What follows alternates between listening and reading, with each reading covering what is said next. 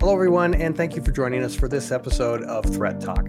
I'm your host, Bob Hansmann, and today we are once again diving into one of the less talked about areas of cybersecurity malvertising.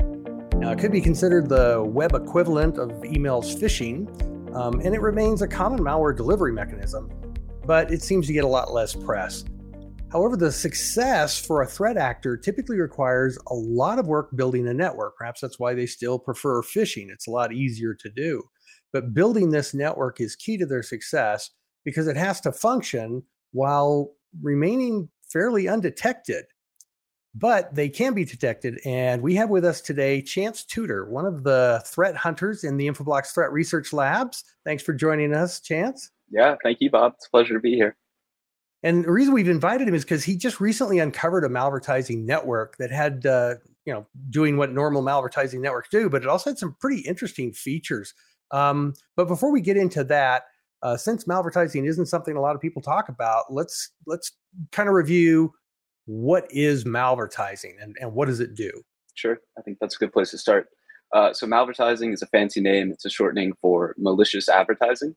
Uh, the goal is for malvertisements to drop malware, potentially unwanted programs, deliver scams, and in the end garner profit for the actor behind the malvertising campaign.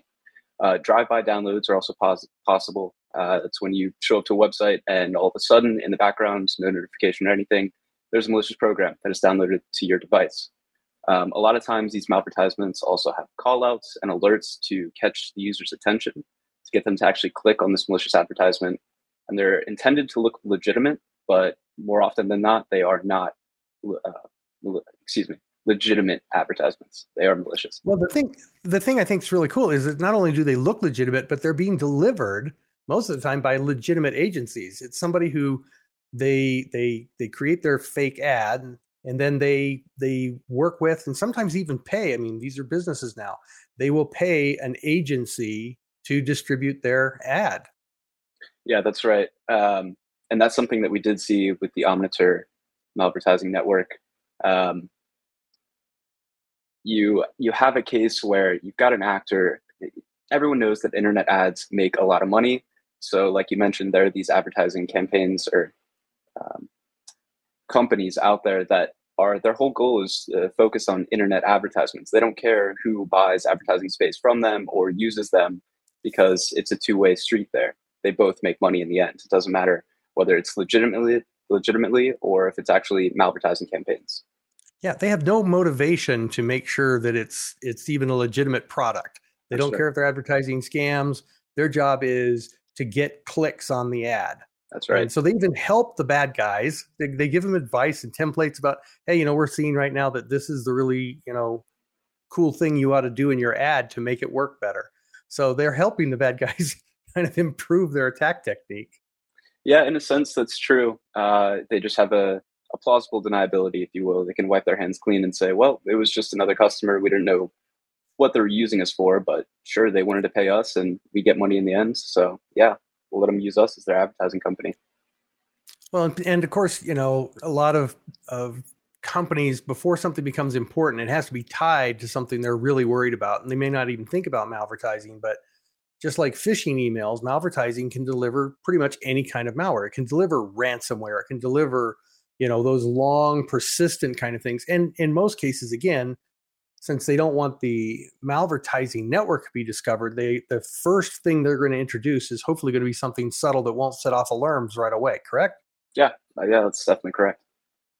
Now the network that you just recently dug into and, and found uh, is being called omnatuor the omnatuor malvertising network. And you wrote a, a wonderful little uh, cyber advisory. It's uh, been published as a blog on the Infoblox site. Um, now, how does this align with the typical model, and how is it different? And how does this one stand out? But let's start with how does it align? I mean, imagine it's still doing fake ads. Yeah, fake ads are there. But what's actually really funny is that the majority of the advertisements that I saw were related to antivirus software and ad blockers. Ironic, but uh, I did see it seemed like the threat actor. It's it's more of an advanced threat actor uh, when it comes to malvertisement specifically. Um, I did see some legitimate advertisements sprinkled in, and it harkens back to that discussion that we just had. when you have this legitimate advertising company and a malicious threat actor and they're partnering, it doesn't necessarily mean that all of the advertisements are going to lead to uh, a piece of malware being installed.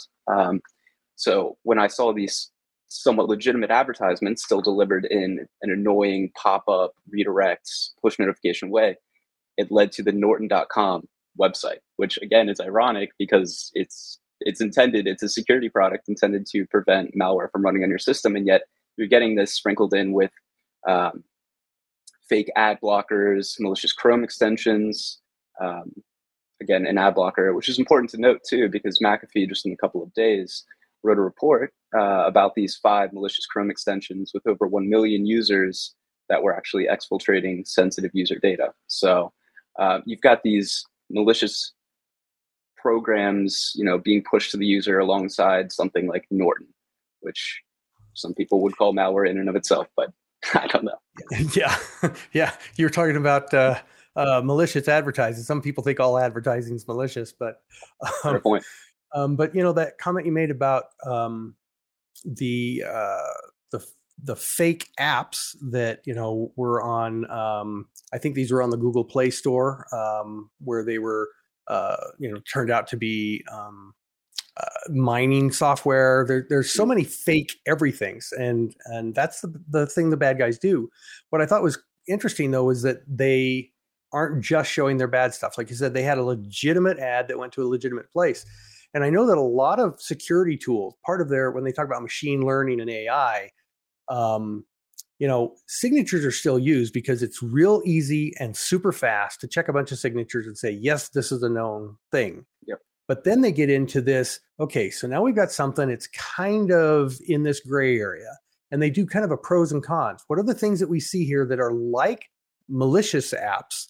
But they also go through and say, what are the things that we're seeing this do down this list that are like legitimate apps? I mean, only a legitimate app would link to a security site you exactly. know and yeah. so they do those things to throw off your other defenses and this is how they get through i don't eh, you know we hadn't talked about this when we were planning this this session today but that's an important aspect is that they are throwing in the legitimate stuff and that makes it even harder to detect absolutely especially from a threat hunting perspective when you're trying to map out the infrastructure uh, you can have one at we'll say you have one known malicious malvertising domain.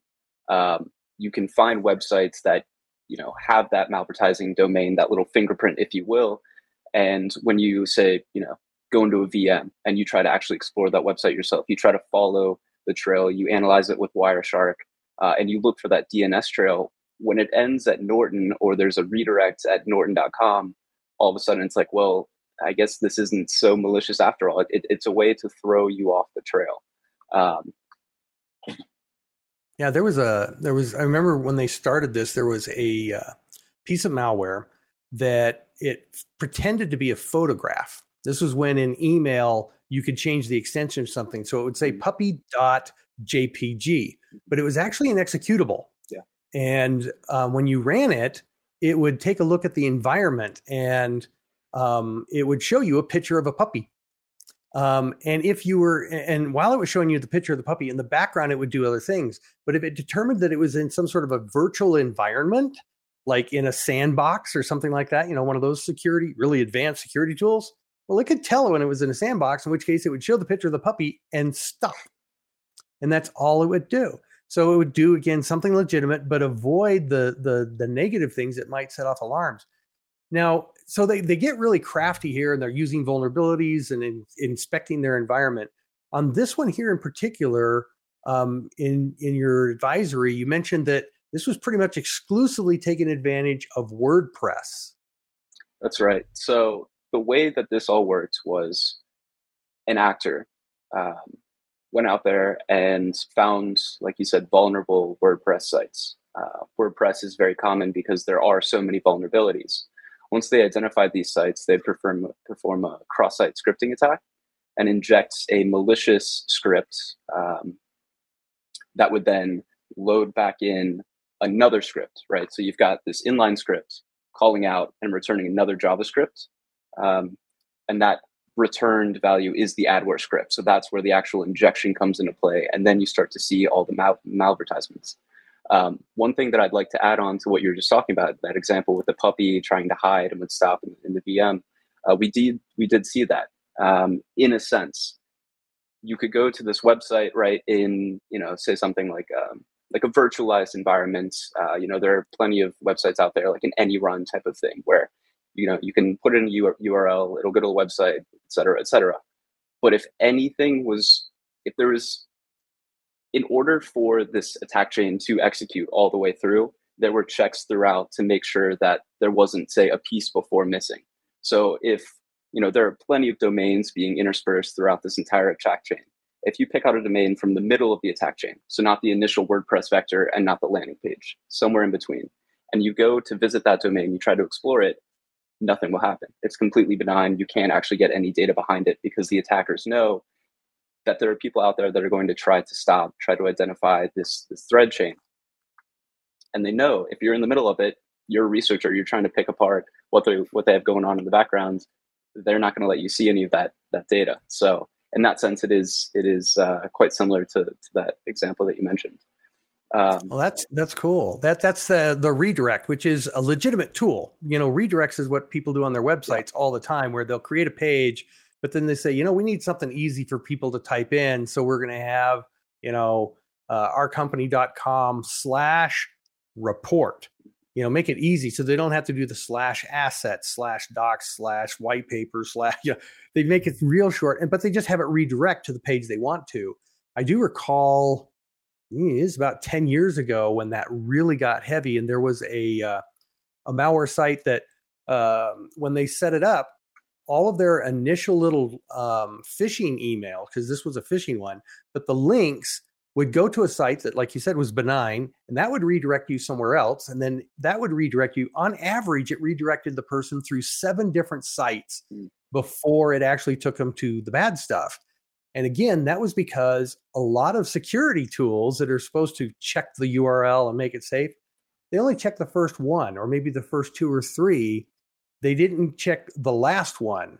And so they purposely did that to basically exhaust the way the security tool works. This security tool is designed to check two or three, so we're going to go 4 mm-hmm. you know, that kind of thing. Mm-hmm. Um, and wow, I, I, wasn't aware that that uh, redirection was being used in here as well. They they just bundled a whole bunch of evasive maneuvers on this thing. They did definitely. Um, there was and also like a, a usage of C2 servers, so. There was JSON being passed back and forth between the local host, your machine, your browser, and the C2 server out somewhere else that allowed that communication. It allowed you to see if like the user agent or if the banner ID, the campaign ID actually matched, right? So when that adware, that remote adware script is is loaded, um, information like that is, is passed back and forth. So that's where when you you know you look at it in some sort of virtualized environment, it can tell that the banner ID or the campaign ID is stale um, say it's it's a domain that you found or URL specifically that you found you know, maybe a week ago. So maybe that banner ID, that campaign ID, that user agent, it doesn't match, and the actor is able to sniff that out and doesn't give you what you as a threat hunter want. You want to be able to see all the steps involved, and the end goal is to find some source code, which I was thankfully able to do. Yeah, and eh, the thing here is, I want to keep reminding everybody, we're talking about, we're not even talking about the malware we, we haven't even gotten to that point because what it could deliver is is different things. These are all the components just to deliver the malware. This is the whole network, the infrastructure, the multiple stages of evasion that are all embedded that it has to get through all this and then it will actually deliver the bad stuff, which I wanted to ask you because one of the things this did was it modified browser. Was that part of the network or was that part of the malware?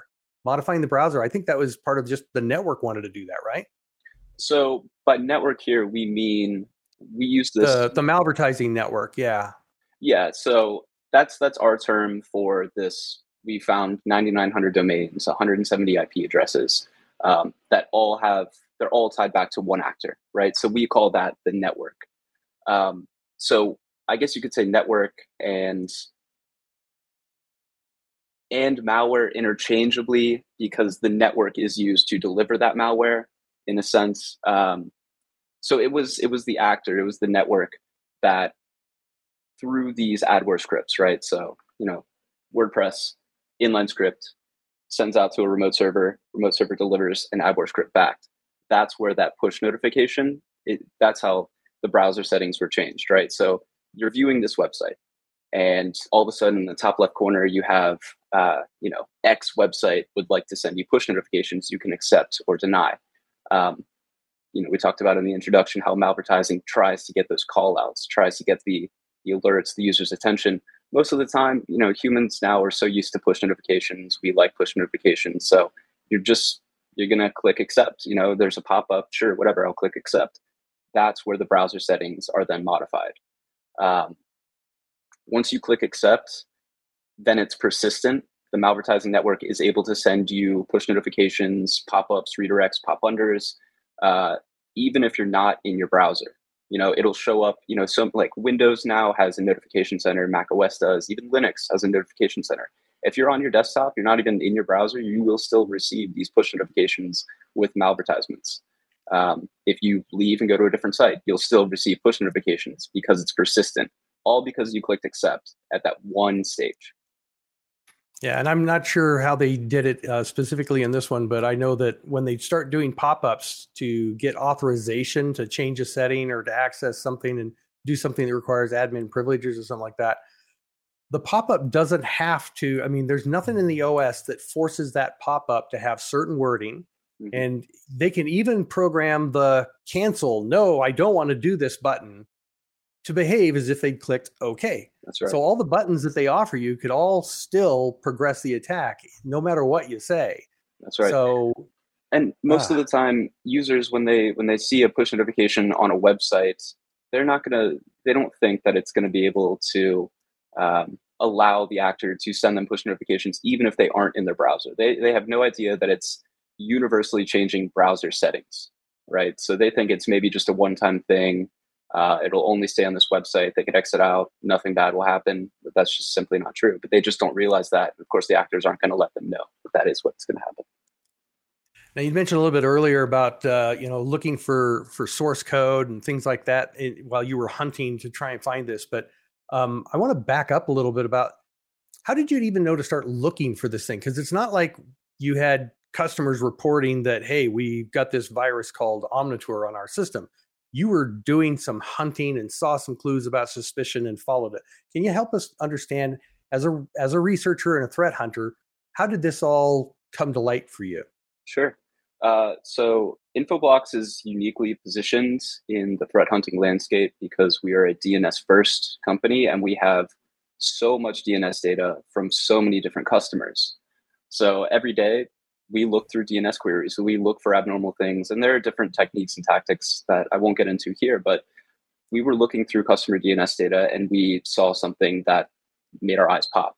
We saw a specific website, omnatuor.com, which is where the Omnatuor name comes from, the, the malvertising network, uh, with 45 to 48% on average, with spikes of over 50% of customer visibility. So that's to say, this one website, Omnatuor, was in 45 to 48% on average of all of our customers' networks. So that's, you know, this random website. It's not like google.com, it's not AWS, it's some random website that nobody's heard of. And it's everywhere, nearly everywhere to us. You know, that's that's a huge number.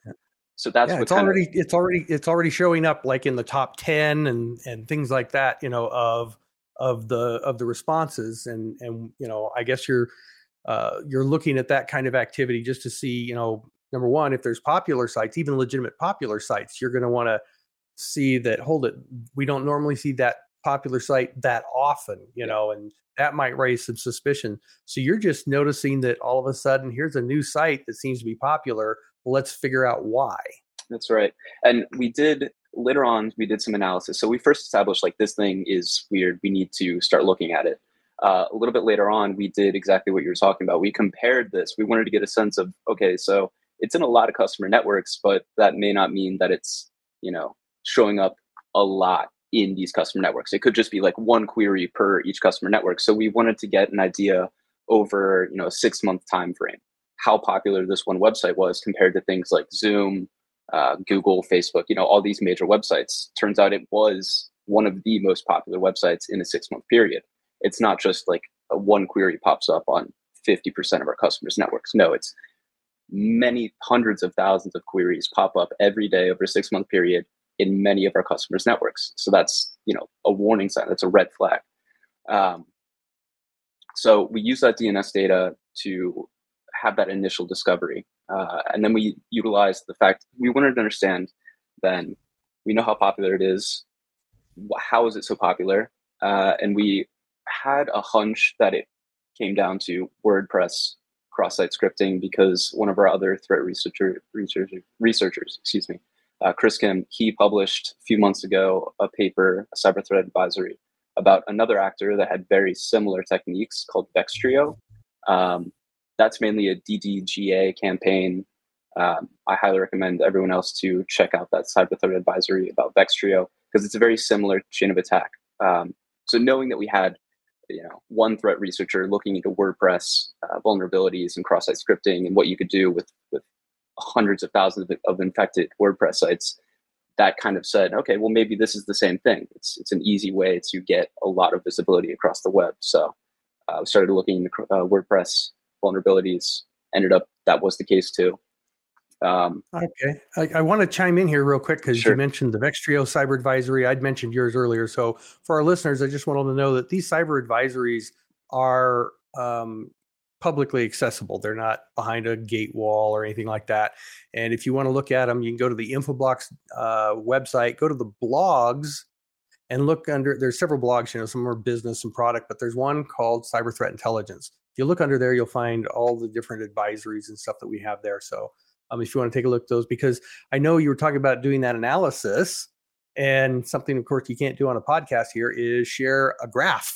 and you guys actually charted it out, and and and that was in your advisory. I, I I really liked a lot of the charts and graphs and diagrams that you put in there. Um, so uh, I want to make sure our audience knows that the the VexTrio, the Omnatuor, and, and several others that we may end up talking about more as we go through here um, they were all connected, and there are separate advisories with a lot of details on them for anybody who wants to go into that. Um, but to to move this on more, uh, I want to talk a little bit about the the infrastructure because I mentioned in my introduction, one of the first things they have to do is they have to build this massive infrastructure for the malvertising to work because they just set it up with one site. It becomes pretty obvious real quick. Mm-hmm. Um, and as it was, you you were able to flag omnatuor.com as, as being a common thread. And if they'd been a little trickier, maybe it would have been harder to find. But you were saying that there were a lot of domains, though. There were 9,000, 9, almost 10,000 domains in this thing. Yeah, almost 10,000. And, and, and they were, but they were all around like two IP addresses. No, not two IP addresses. So two IP networks. Oh, two um, IP networks. Yeah. So two IP networks. Uh, there were of those nearly 10,000 domains, they were spread out over only 170 IP addresses on two IP networks, which is still for over or like nearly 10,000 domains, only 170 IP addresses is a small amount. And it's a clear indication that this actor, whoever they are, specifically set up this infrastructure for these domains. Many domains, few IP addresses, they know that they just need a few IP addresses to spin up as many domains, host as many domains as possible. Um, now you mentioned you mentioned that the, so the two domains though I believe in the uh, in the advisory it mentions like one of them oh, is based in Cyprus and one in Panama. I mean this is like opposite ends of the world. So the when you talk about we were talking about like these legitimate advertising companies that sometimes malicious actors will use. They were hosted in Cyprus. They were based in Cyprus. This company. Uh, Panama Names is the domain registrar that uh, these third actors use to register their domains. But Panama names, even though it's you know it's got Panama, the country in the name, it's actually also based in Cyprus, right? So uh, it's a bit confusing, but these two companies, you get the registrar and you have the ad tech company, the advertising company. Uh, they're both in a, in Cyprus. I think Panama names is just another attempt at evasion. That, I'm, I'm going to write that off as a malware tactic. That's right. That's I, use companies whose names sound like they're from different parts of the world. Yeah. um, but and then uh, the the top level domains. These weren't all like .com. I noticed they were .com, .net, and .org, which most people are familiar with. These are pretty much international. And then there was .co.uk. Mm-hmm. So a lot of this seems to have been around Europe as far as the the infrastructure seems to have been set up around Europe a lot. That's right. So when we talk about the two IP networks, uh, the hosting providers, the, the people that provide, the companies that provide the infrastructure for these IP networks, um, they were based in the Netherlands and in Great Britain. So it does seem to be, I mean, the World Wide Web, it's got the world in the name. It's it's a it's a pretty worldly thing, but yes, a lot of the infrastructure is based in Europe itself. Yeah, and I, I get a kick out of these, uh, particularly at that aspect, because they start sounding like a spy novel or a spy movie, where you know, because it's not. Uh, I mean, we talk about a threat actor, but we talk about an actor. It's typically a group of individuals and you know there's one expert in one country and another expert and they may have never even met but you know it they just network to put these things together it starts looking like a spy novel um, i do remember one about a chinese credit card uh, theft ring that uh, contracted with um, a canadian who wrote the malware but to build the delivery mechanism he was working with an ex-kgb agent who was living in morocco um, it does sound like a spy like novel. 25 years ago. These are the kinds of things that it's actually a lot more common than people understand. Um, now we are running a little bit low on time, but one thing I also want to point out is that again, not only the international, but these guys are using some of the latest stuff. Like um, they were doing stuff on Amazon web servers. Um, the the you mentioned in in the the cyber advisory that the threat actor was using Route 53, which is a DNS security tool of all things. Mm-hmm. Um, it's they just use so many components. This wasn't as simple as hey, we're going to have a server, we'll put out ads, have people go to that server, and then we'll deliver them the bad stuff. It is much more complex. Um, which makes it even more amazing that not only did you find this thing, but you were able to then follow that lead and detect all of these different components. Um, now, there was a new tool, though, that you used um, called InfoRanks. And that's something that, because uh, Alexa used to be the thing to compare and see how popular different websites was, but that's been shut down uh, and, you know, being closeted up. And so uh, your company Infoblox created this thing called InfoRanks, which kind of takes that place. How did you use that? So that goes back to we wanted to understand just how popular these domains were. So um, as I mentioned, you know, we were looking to see if this domain omnatuor.com, just how popular was it? Turns out, you know, we plotted it against InfoRanks, which, like you said, it could be used in sort of an Alexa fashion. Um, turns out we found that Omnatuor is like one of the top 10 most popular domains in our customer networks um, over like a six month period. So we just used InfoRanks as a way to establish like these ground truths as a way to compare the popularity, so to speak, of this one domain, Omnatuor. Well, and I want to also point out for the customers that your network of customers, I mean, Infoblox is in like over half of all the Fortune 5000. I mean, it these are big companies. So we're talking hundreds of thousands of users, um, sometimes in a single company.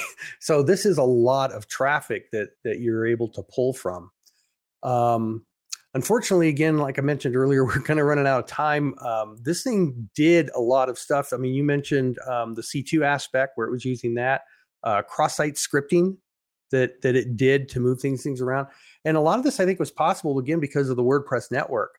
Um, WordPress, uh, for those who don't use it, is so common, but it's used by common people who don't have a clue about security. Mm. They don't update it, they don't patch it. I remember a study done only two, three years ago that found that 80%, it was like 82, 83%. So I'm going to round down to be safe here, retain some sort of journalistic credibility. but like 80% of the sites that they were able to access and survey were at least two years behind on updates. And so these exploits that you know the threat actors were taking advantage of, they knew not only were I mean it wasn't like zero day. This stuff has been around for a long time because they just don't patch. And so sometimes the threat's not because you're not patching, it's because the services you use are not patching. This is that supply chain thing in an aspect a lot of people don't think of. Mm-hmm. Absolutely. Now, the last thing I did want to point out, um, you mentioned uh, the obfuscation. Uh, there was a mention of the Caesar cipher being used in this. What was that for? That's right. So they, the threat actors, they used the Caesar cipher to obfuscate their own source code. So when you actually, you know, this is again the remote adware script that's loaded in, and then everything, all the magic happens there. Heavily obfuscated, but it's using the Caesar cipher, so it's pretty easy for me to figure out uh, and decode that. Um, but what you know, it prevents at least like you know makes you do a double take. It, it slows you down a little bit uh, because the source code, the adware scripts, all the magic happens. You're trying to find more hard coded domains or IPs that you can then pivot off of, and it looks like a jumbled mess. But in the end, it's the Caesar cipher. It's been around for thousands of years. It's very easy. Uh, so they probably should have picked something a bit stronger if they wanted to evade a bit easier. Yep. There you go. Uh, threat actors, there's some advice from a hunter on what you can do to make his job harder. I welcome but, I welcome um, challenges. Give it to me. well, there is a ton more I'd love to get into. Um, uh, in the blog, you talk about how you did some Google dorking to find certain things. I wanted to get a definition of what dorking was. Um, you also were able to align a lot of this stuff with the MITRE ATT&CK method. Um, there's so much more we could go, but I'm just going to leave that with our listeners that they can go check out uh, the threat advisory uh, that you put together that has a ton of those kinds of details. Um, but, uh, you know, wow. Uh, Chance, I just want to thank you for taking the time out uh, from your threat hunting to uh, be with us today. Yeah, thank you, Bob. Pleasure's all mine. And I want to thank all of our viewers and listeners for their time as well. Join us next time as we continue our efforts to help you stay on top of cybersecurity, ahead of cyber risks on Threat Talk.